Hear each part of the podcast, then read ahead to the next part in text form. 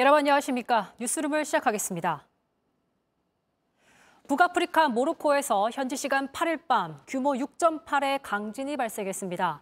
지금까지 600명 넘게 숨지고 부상자도 300명이 넘습니다. 계속해서 구조 작업이 이뤄지고는 있지만 피해자는 더 늘어날 것으로 보입니다. 첫 소식 조혜연 기자입니다. CCTV 영상 속 남성이 진동을 느낀 듯 두리번거리고 이내 다급히 대피합니다. 흔들리던 건물은 10초도 안 돼 무너졌습니다. 어젯밤 11시쯤 북아프리카 모로코 마라케시 인근에서 규모 6.8의 강진이 발생했습니다. 지금까지 마라케시와 알하우제 등에서 발생한 사망자는 630여 명, 부상자는 330여 명쯤으로 파악됩니다. 이 가운데 50여 명은 위독한 상태로 전해졌습니다. 진앙지는 마라케시 중심으로부터 70여 킬로미터 떨어진 아틀라스 산맥 지역입니다. 사고 당시 마라케시에서는 유네스코 세계지질공원총회가 열리고 있었습니다. 우리나라에서도 80여 명의 연구자들이 방문했는데 인명피해는 없는 것으로 파악됐습니다. 굉장히 진동이 심해서 일부 호텔은 천장 같은 것들이 무너지고 저는 일부 저희 일행들이 아직까지 밖에서 계속 대피한 채로 대기 중이라서 너무 많이 흔들려서 어제 간밤에 너무 많이 놀랐어요. 지진은 마라케시 등을 넘어 수도 라바트와 모로코 최대 도시 카사블랑카 지역에서도 분명하게 느껴졌습니다. جالس كنشم الهواء شويه كنسمع ديك توقع الا انا شي حاجه حدايا واحد الوقيته كنقول لا. 많은 시민들은 여진의 공포로 거리에서 뜬 눈으로 밤을 지새야 했습니다. 아직 사고 발생 초기인데다 구조대가 무너진 잔해 속에서 수색을 이어가고 있는 만큼 앞으로 피해자는 더 늘어날 가능성도 있습니다. JTBC 조혜연입니다. 지진 피해를 입은 모로코 제3의 도시 마라케시는 모로코의 대표적인 역사 도시로도 알려져 있는 곳입니다. 산간 지역인데다 지진에 취약한 구조물들이 많아 구조에 어려움을 겪고 있는 것으로 현지 언론은 전하고 있습니다. 이어서 최수연 기자가 보도합니다. 조금씩 흔들리던 건물이 한순간에 무너져 내립니다. 쏟아지는 연기에 주민들이 소리를 지르며 대피합니다. 집 내부는 거실이 흔들리면서 집안 살림살이들이 깨지면서 떨어집니다. 길거리엔 잔해물 사이로 주민들이 누워 있습니다. 차량도 줄지어 부서졌습니다.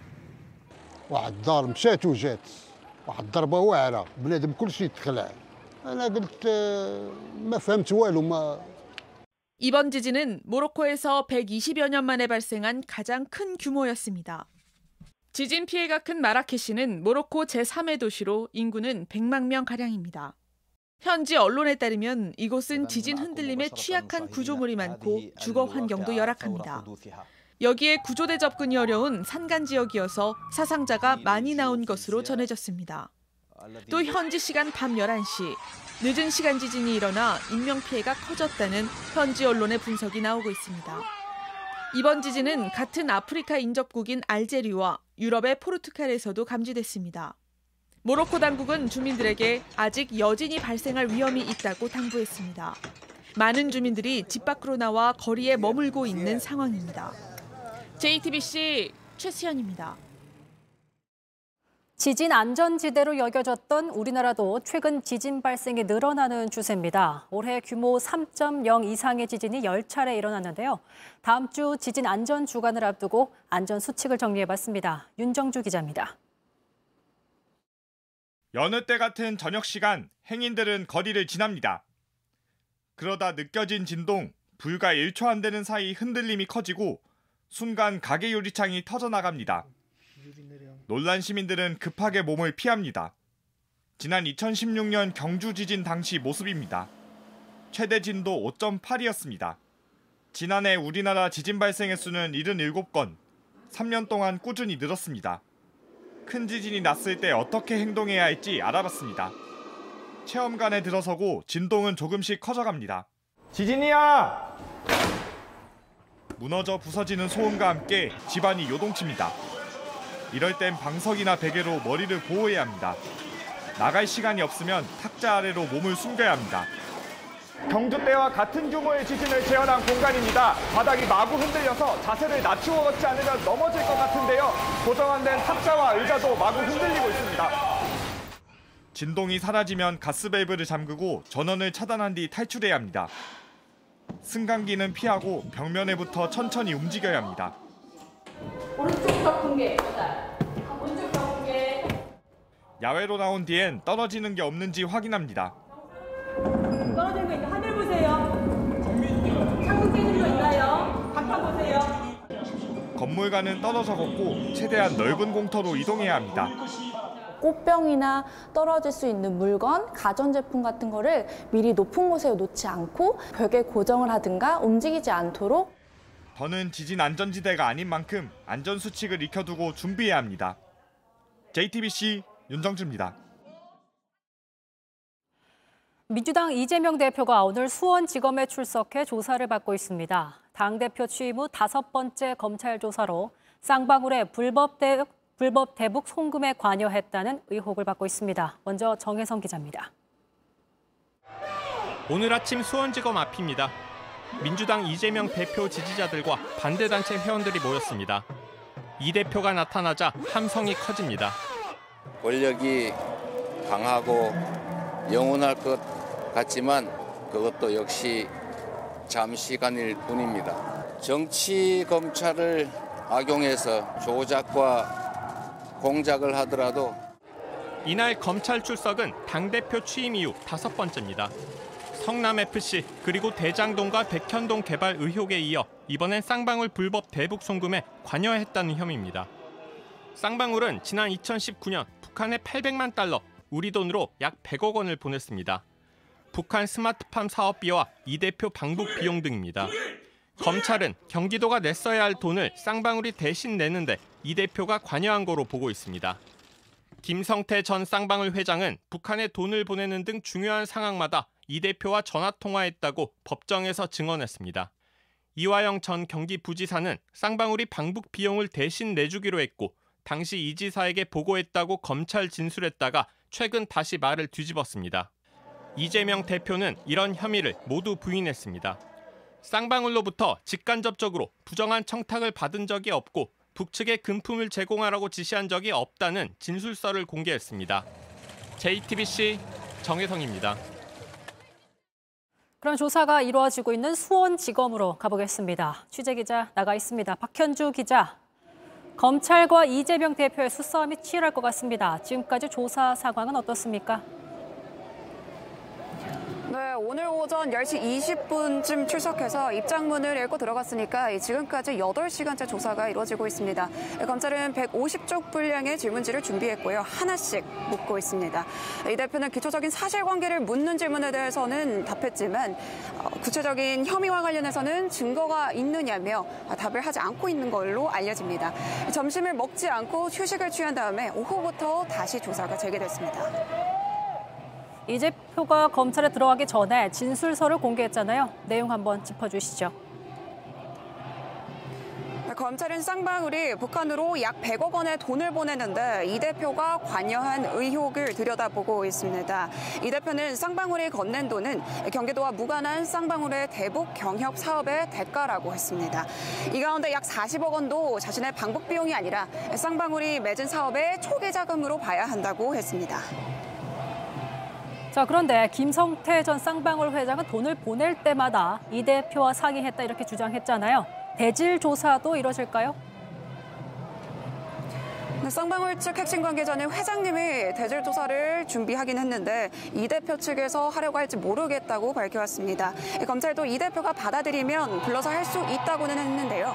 아직까지 이루어지진 않았습니다.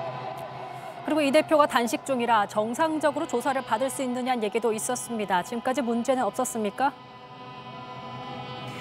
중간중간마다 휴식 시간을 갖고 있어서 이 건강 때문에 수사가 멈췄다는 소식은 없습니다. 검찰은 만일의 상황을 대비해서 의료진과 구급차도 배치했는데요.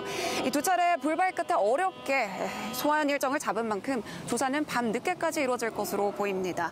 다만 심야 조사는 어렵다고 판단해서 밤 9시 전후로 조사를 마무리한 다음에 조사 열람을 할 것으로 보입니다. 검찰이 이번 조사 이후 곧 영장을 청구할 거란 예상이 많은데 취재된 거 있습니까?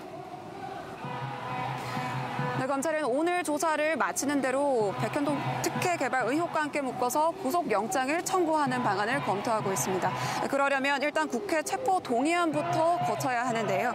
이 대표는 정당한 청구라는 전제 조건을 달기는 했지만 불체포 특권을 포기한다고 약속한 바 있습니다. 지금까지 수원지검 앞에서 JTBC 박현주입니다. 다음 소식입니다. 인도에서 열린 G20 정상회의에 참석한 윤석열 대통령이 한국의 글로벌 책임을 강조했습니다. 기후위기에 취약한 개발도상국을 위해 3억 달러를 지원하겠다는 약속과 함께 선박과 항만의 탄소 비중을 줄이는 비전도 제시했습니다. 인도 현지에서 배양진 기자가 보도합니다. 윤석열 대통령은 기후위기 극복을 강조했습니다. G20 정상회의 하나의 지구 세션 정상 발언서입니다. 그러면서 녹색 기후기금에 3억 불을 추가로 공여해서 개도국들의 기후변화 적응과 온실가스 감축을 돕겠다고 말했습니다. 윤 대통령은 기후변화에 취약한 국가들의 대응 노력을 돕는 녹색 사다리 역할 수행을 천명하며 주요국의 지지를 이끌어내었습니다.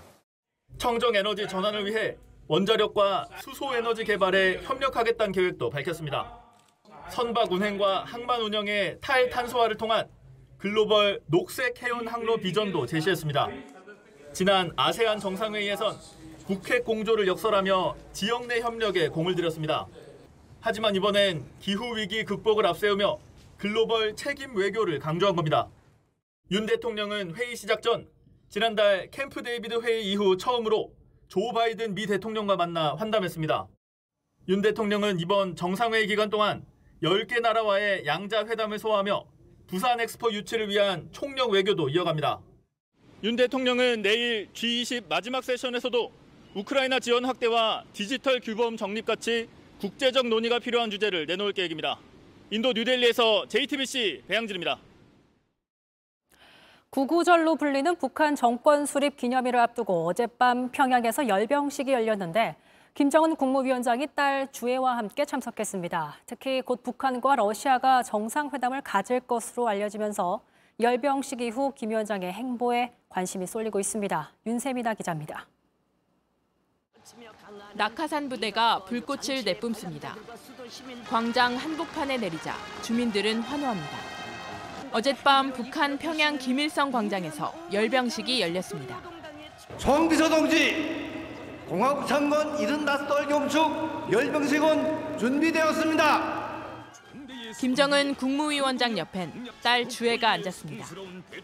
최근 김 위원장의 군사활동에 자주 동행하고 있어 후계자 수업을 받는 것 아니냐는 분석도 나옵니다.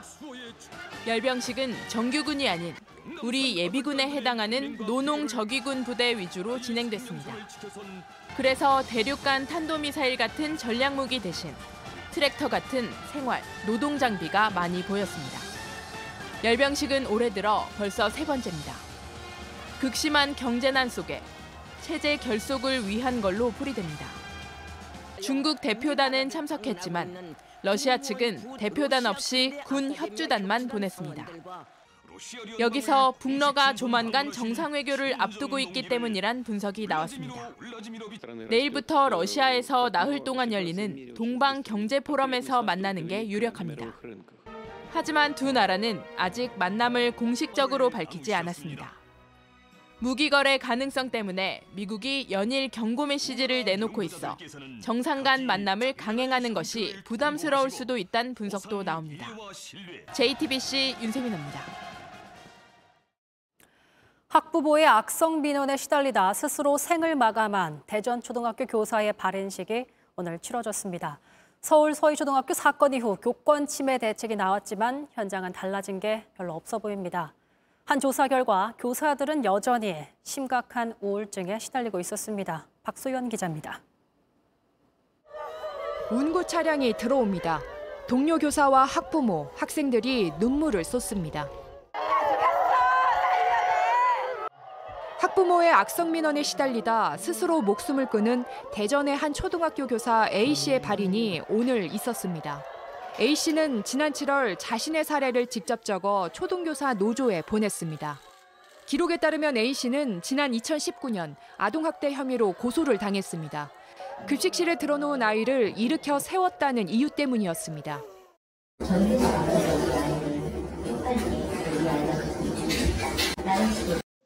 무혐의 처분을 받은 뒤에도 같은 학부모의 악성 민원은 4년여 동안 이어졌습니다.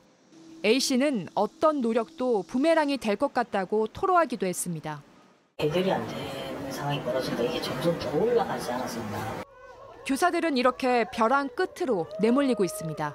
전교조와 녹색병원이 지난달 교사들을 상대로 조사를 했더니 10명 가운데 4명 정도가 심한 우울증을 앓고 있었습니다. 일반 성인에 비해 훨씬 높은 비율입니다. 학부모 또는 학생과의 상담에서 크고 작은 언어, 신체폭력에 무방비로 노출되어 있고 그로 인한 정신건강 수준들이 아주 나쁜 상황입니다. 한편 온라인 커뮤니티에선 가해 학부모로 지목된 이들의 사업장 정보가 공유되자 비난하는 댓글이 이어졌습니다. JTBC 박소윤입니다. 가을이 오려면 아직 시간이 더 필요한 것 같습니다. 오늘 한낮에도 기온이 30도 안팎을 넘나들었는데요.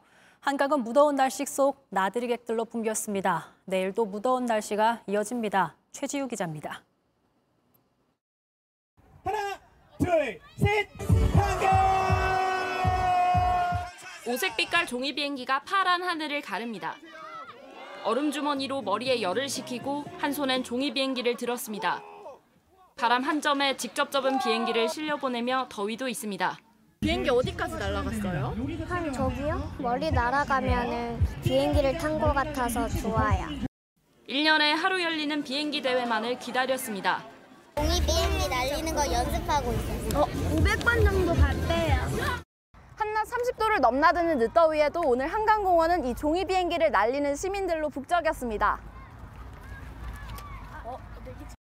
가을이 본격적으로 시작된다는 절기상 백로가 어제였지만 따가운 햇살에 모자가 필요했습니다. 아직까지는 아침 저녁에만 느껴지는데 낮에는 여름인 것 같아요. 나들이를 나온 시민들은 부채로 얼굴을 붙이고 그네를 타고 바람을 느껴봅니다.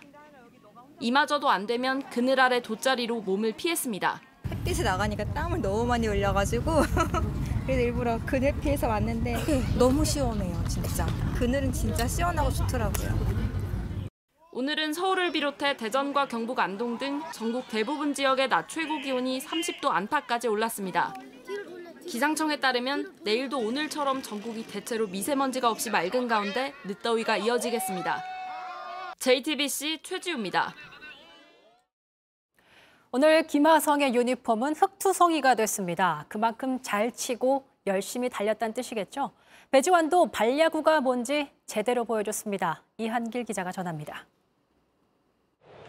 역전에 성공한 2회, 샌디에이고는 김하성의 이 적시타로 승기를 완전히 가져왔습니다.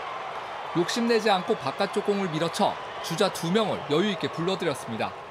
두 번째 안타는 약간의 운도 따랐습니다. 김하성의 타구를 상대 수비가 점프에 잡으려 했지만 글러브를 살짝 맞고 안타가 됐습니다. 1루에 나간 김하성은 자신의 또 다른 장기를 보여줬습니다. 곧바로 2루를 훔친 데 이어 이번엔 투수의 타이밍을 완전히 뺐으며 3루에 가볍게 들어갔습니다. 김하성이 한 경기에서 3번 도루한 건 미국 진출 이후 2번째입니다. 김하성이 홈까지 파고들까 봐 상대 포수가 공을 던지지 못한 사이 1루 주자도 안전하게 도루에 성공했습니다. 팬들의 가슴을 철렁이게 하는 장면도 있었습니다. 앞서 5회 첫 도루 직후 오른쪽 옆구리에 통증을 호소했기 때문입니다. 슬라이딩을 하다 충격을 받은 건데 벤치에서도 코치와 동료들이 괜찮냐고 물어볼 정도였습니다.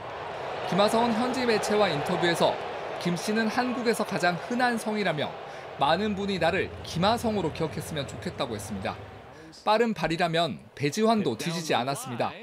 선두 타자로 나온 배지환은 첫 타석에서 2루타를 날렸습니다. 헬멧이 벗겨져라 뛰며 단타를 장타로 만드는 마법을 보여줬습니다. JTBC 이한길입니다. 네이마르가 브라질의 축구 전설 펠레를 넘어 국가대표 최다 득점자로 등극했습니다. 호날두는 실수로 골키퍼의 얼굴에 발길질을 해서 경고를 받았습니다. 해외 축구 소식 구혜진 기자입니다. 골문 앞 혼전 상황에서 흘러나온 공을 네이마르가 달려나와 때립니다. 공이 골문으로 빨려 들어가자 네이마르는 유독 감격에 찬 세리머니를 선보입니다. 이 골로 축구 전설 펠레를 넘어 브라질 국가대표 최다 득점자로 등극했기 때문입니다. 앞서 네이마르는 페널티킥을 실축하고 환상적인 드리블 끝에도 선방에 막히는 등 기록을 깨기엔 안 풀리는 날 같았지만 추가 시간에 골을 하나 더 넣었습니다. 이로써 네이마르는 A매치 통산 79골을 기록해 펠레의 77골 기록을 넘어서게 됐습니다. 네이마르의 활약으로 브라질은 월드컵 예선 첫 경기에서 크게 이겼습니다. 원터치로 흘려준 공에 호날두에게 완벽한 1대1 찬스가 찾아옵니다. 하지만 공이 빗맞습니다. 다시 한번 발을 내보려 달려들었지만 호날두의 발이 향한 곳은 공이 아닌 골키퍼의 얼굴이었습니다. 호날두는 의도가 없었음을 표현했지만 결국 옐로카드를 받았습니다. 포르투갈은 전반에 터진 페르난데스의 골로 슬로바키아를 1대0으로 힘겹게 이겼습니다. 스페인 대표팀에선 A매치 최연소 데뷔 기록과 최연소 골 기록이 나왔습니다. 뒷공간을 노린 크로스를 강한 왼발 슈팅으로 마무리합니다. 골의 주인공은 첫 A매치 무대를 밟자마자 골까지 터뜨린 16살 신예 야말입니다. 머리로도 발로도 골 결정력을 10분 보여준 주장 모라타의 해트트릭에 이어 스페인의 유로 예선 대승에 쐐기를 박았습니다. JTBC 구혜진입니다. 시즌 마지막 메이저 대회인 US 오픈 결승에서 조코비치와 메드베데프가 맞붙게 됐습니다. 조코비치에겐 재작년 결승에 서력을 할 수 있는, 메드베데프에겐 새로운 강자로 거듭날 수 있는 기회이기 때문에 더 많은 관심이 쏠리고 있습니다. 공다솜 기자입니다. 준결승은 말 그대로 예술의 경지였습니다. 2만여 명의 환호성이 터져나옵니다. 현지 시간 8일 미국 뉴욕에서 열린 US 오픈 준결승에서 메드베데프가 지난해 우승자 알카라스를 꺾고 결승에 진출했습니다. 결승전 상대는 조코비치입니다. 메드베데프의 승리 요인은 강력한 서비스와 하드코트라는 환경이었습니다. 메드베데프는 이번 경기에서 서브 에이스를 9개나 넣었습니다. 198cm라는 큰 키에서 쏟아지는 서브에 세계 1위 알카라스도 역부족이었습니다. 여기에 알카라스의 특기인 드롭샷이 바닥이 딱딱한 이번 코트에선 통하지 않았습니다. 잔디 코트인 윈블던에서보다 공의 채공 시간이 길어 번번이 메드베데프의 샷에 걸렸습니다. 결승전에서 만날 메드베데프와 조코비치의 상대 전적은 9승 5패로 조코비치가 앞섭니다. 그러나 재작년 이 대회 결승에선 메드베데프가 3대0으로 이겼습니다. 메드베데프는 이번 우승을 계기로 메이저 대회에서 자신의 존재를 거듭 알릴 예정입니다. 조코비치는 24번째 메이저 대회 우승에 도전합니다.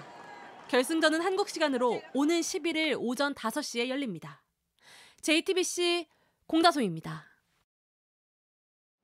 흉기난동을 비롯한 각종 강력범죄가 잇따라 발생하면서 시민들의 불안감도 커지고 있습니다. 오늘은 한국경찰 역사상 첫 강력계 여형사이자 국내 여자경찰의 역사를 새롭게 쓴 여경의 전설, 박미옥 전 현사와 함께 관련된 내용 짚어보겠습니다. 안녕하세요. 네, 안녕하십니까. 네, 사실 30년 넘게 형사로 근무하실 걸로 알고 있는데 정말 다양한 사건들을 보셨을 것 같습니다. 근데 요즘에 이렇게 일어나고 있는 묻지마 범죄, 이상동기 범죄가 이렇게 연일 발생한 적이 있었습니까? 2000년 초부터 이미 무동기 범죄, 그다음에 묻지마 범죄라는 이야기가 있었기 때문에 프로파일러들이 도입됐었고 2007년도에 그 친구들의 팀장을 하면서 이상 범죄에 대한 수사를 했었습니다. 네. 급격한 사회 변화, 그다음에 넘치는 정보, 치열한 경쟁은 이상 범죄자들을 이미 예견하고 있다고 말해도 될 것 같습니다. 아, 2007년부터 어쨌든 그런 이상 동기 범죄, 그런 것들은 지금 나타나기 시작했지만 이렇게 많았던 거 저희가 그냥 더 많이 나오기 때문에 체감하는 겁니까? 아니면 그때도 이렇게 좀 빈번했습니까? 지금의 정보력, 인터넷 상황 때문에 더 체감적으로 느끼는 상황이 아닐까 싶습니다. 저희에게는 늘상 있는 일이죠. 아, 그렇군요. 지금 뭐 테이저건을 비롯해서 경찰은 이제 테이저건을 비롯한 경찰들의 장구들이 지금 흉기난동 범죄를 대처하기에 충분한지 좀 여쭤보고 싶습니다. 우선 충분한지, 그리고 추가 도구가 필요하다면 어떤 것들이 좀 필요하다고 보시는지요? 사실 흉기난동 사건에 있어서 제압이나 근거의 문제는 아닌 것 같습니다. 그러면 테이저건으로 충분히 제압할 수 있는가 없는가, 이전부터 짚어본다면 충분합니다. 그런데 무엇이 문제냐면 네. 현장 재량이 있는가, 사용에 대한 부담은 장구에 있지 않습니다. 아. 여론에 있고 현장 판단이 외부로부터 맡겨져 있다는 거죠. 거기에 대한 부담, 사용에 대한 부담, 소송에 대한 부담을 형사 개인 경찰관 개인이 지고 있다는 게 문제인 거죠. 근데 지금의 이런 상황에서 어쨌든 이런 테이저건을 쓰고 더 쓰도록 권장을 하고 또 정부에서 저위험 권총을 보급하기도 하고 약간 좀 더 적극적인 개입을 원하는 듯한 흐름으로 좀 가고 있는데 그럼에도 동기부여가 확실하지 않다라고 보시는 거예요? 일단 경찰 장구가 다양한 건 좋겠죠. 하지만 저위험 권총이라는 결론을 내리고 출발하기보다는 현재 사용하고 있는 장구가 왜 부담을 가지는지 그리고 실효성이 있는지 그리고 이에 대한 다양한 장비는 사회 변화 때문에 더 추가적으로 필요할 것은 무엇인지 논의된 다음에 지급되는 게 맞지. 1인 1정, 뭐 저위험 권총 이 말은 자포자기한 범죄자들에게 나 죽여달라는 범죄자들에게 과연 맞는 것일까? 그거는 고려해 보아야 될 것 같습니다. 그리고 경찰의 지금 대규모 조직 개편이 예고된 상황으로 알고 있습니다. 지구대 파출소 지역관서에서 근무하는 지역 경찰들을 늘려서 도보 순찰 인력을 확보하겠다라는 게 핵심으로 보여지는데 여기에 대해서 어떻게 생각하십니까? 핵심이라는 말에 문제가 있는 것 같습니다. 과연 도보 순찰이 신속 대응에 효과가 있을 것인가? 그리고 그에 대한 대응으로 인해서 다른 범죄에 대한 대응 능력은 저하될 우려는 없는가? 그리고 뭐 살인 예고, 뭐 역주변에 대한 순찰만으로 과연 우리 지역의 치안력을 과연 대응할 수 있을 것인가? 그렇다면 도리어 경찰의 신속 대응이 강력하게 되려면 선택과 집중이 분명한가? 그리고 현장에 강한 경찰 조직인가? 라는 진단이 우선되어야지 도보 순찰이 이 문제의 핵심일 거라고 보는 건 개인적으로 현장에서 있어본 입장에서는 좀 우려가 됩니다. 그래서 현장의 목소리에서 좀 다양한 목소리들이 나오고 있는데 좀 흥미로웠던 포인트가 지구대 인원이 지금보다 10배가 늘어나도 묻지마 범죄는 계속 발생할 것이다라는 현장의 목소리가 있었던 걸 보고 참 같은 의견이시지 않을까라는 생각을 했습니다. 그 부분은 동의합니다. 정말 얼마나 충원해야 묻지마 범죄를 예방할 수 있을까요? 경찰은 제압 근거이고 무엇보다 신속입니다.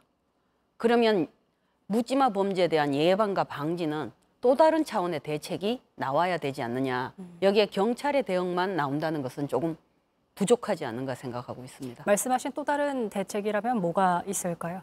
뭐 일단 단편적으로 제가 우리 경찰 후배들이나 교육생들에게 하는 말이 있습니다. 이상 심리자를 알아봐야 된다. 그리고 사전 신호를 알아야 된다. 내가 무심결에 넘기게 추후에 더 위험한 파장을 불러일으키면 되지 않는다라고 하는데요. 그 외에 사회적 인식과 안전망이 필요하겠죠. 공론화도 필요하고요. 사회병리, 정신병리에 대한 논의도 필요합니다. 지금 그리고 현행법상 그래서 흉기난동과 이제 살인 예고글 같은 경우에는 경범죄로 처리되는 경우가 많아서 처벌이 강화돼야 된다. 그리고 심지어 뭐 사형제도를 부활시켜야 된다. 이런 강력한 목소리들이 나오고 있습니다. 거기에 대해서도 동의 세부적으로 하십니까? 조금 필요한 내용인데요. 예를 들어 살인 예고다 흉기난동이 법망이 부족했다면 우리 흔히 말해 법이 없으면 죄가 없다고 하잖아요. 그러면 법을 만들어야 되는 거고 그다음에 강력하게 대응하는 부분에 있어서는 저희는 너무 결과론적인 경향이 큽니다. 사회적 파급 효과가 크다면 그에 대한 강력한 처벌도 요구되어야 됩니다. 그리고 뭐 사형 제도의 부활 이런 얘기를 하시는데 뭐 1차적으로는 효과가 있을까 모르겠습니다. 하지만 사회 자포자기자들, 자기를 포기한 사람들, 반사회적 성격을 가진 이상 심리자들한테 과연 맞는 대책인가는 조금 의문이 됩니다. 마지막으로 여쭙겠습니다. 그렇다면 이런 상황에서 최선의 해결책, 최선의 해결책은 뭐라고 좀 보십니까? 최선보다는 최소겠죠. 최소. 예, 늘상 범죄 현장에 있어본 저로서는 범죄가 없는, 사건 사고가 없는 삶은 불가능하지 않나. 완전한 예방이라는 건 불가능하지 않나라는 생각을 갖고 있습니다. 거기에 조금 더 우리가 인식을 한다면 아, 내 앞에 생활 안전사고가 있을 수 있고 나의 앞에서도 우연히 범죄가 일어날 수 있다면 당장 묻지마 범죄 같은 경우만 해도 길을 걸을 때 걷는 일에 집중하자. 그리고 나의 도구로 1차적 방어라도 가능한지 유념하자. 그리고 주변 사람들이 도와줄 것이라는 믿음이 있는 사회, 경찰관이 신속하게 출동할 것이라는 그 작은 위로라도 있기를 바랄 뿐입니다. 알겠습니다. 지금까지 관련 이슈를 박미옥 전 형사와 함께 짚어봤습니다. 말씀 고맙습니다.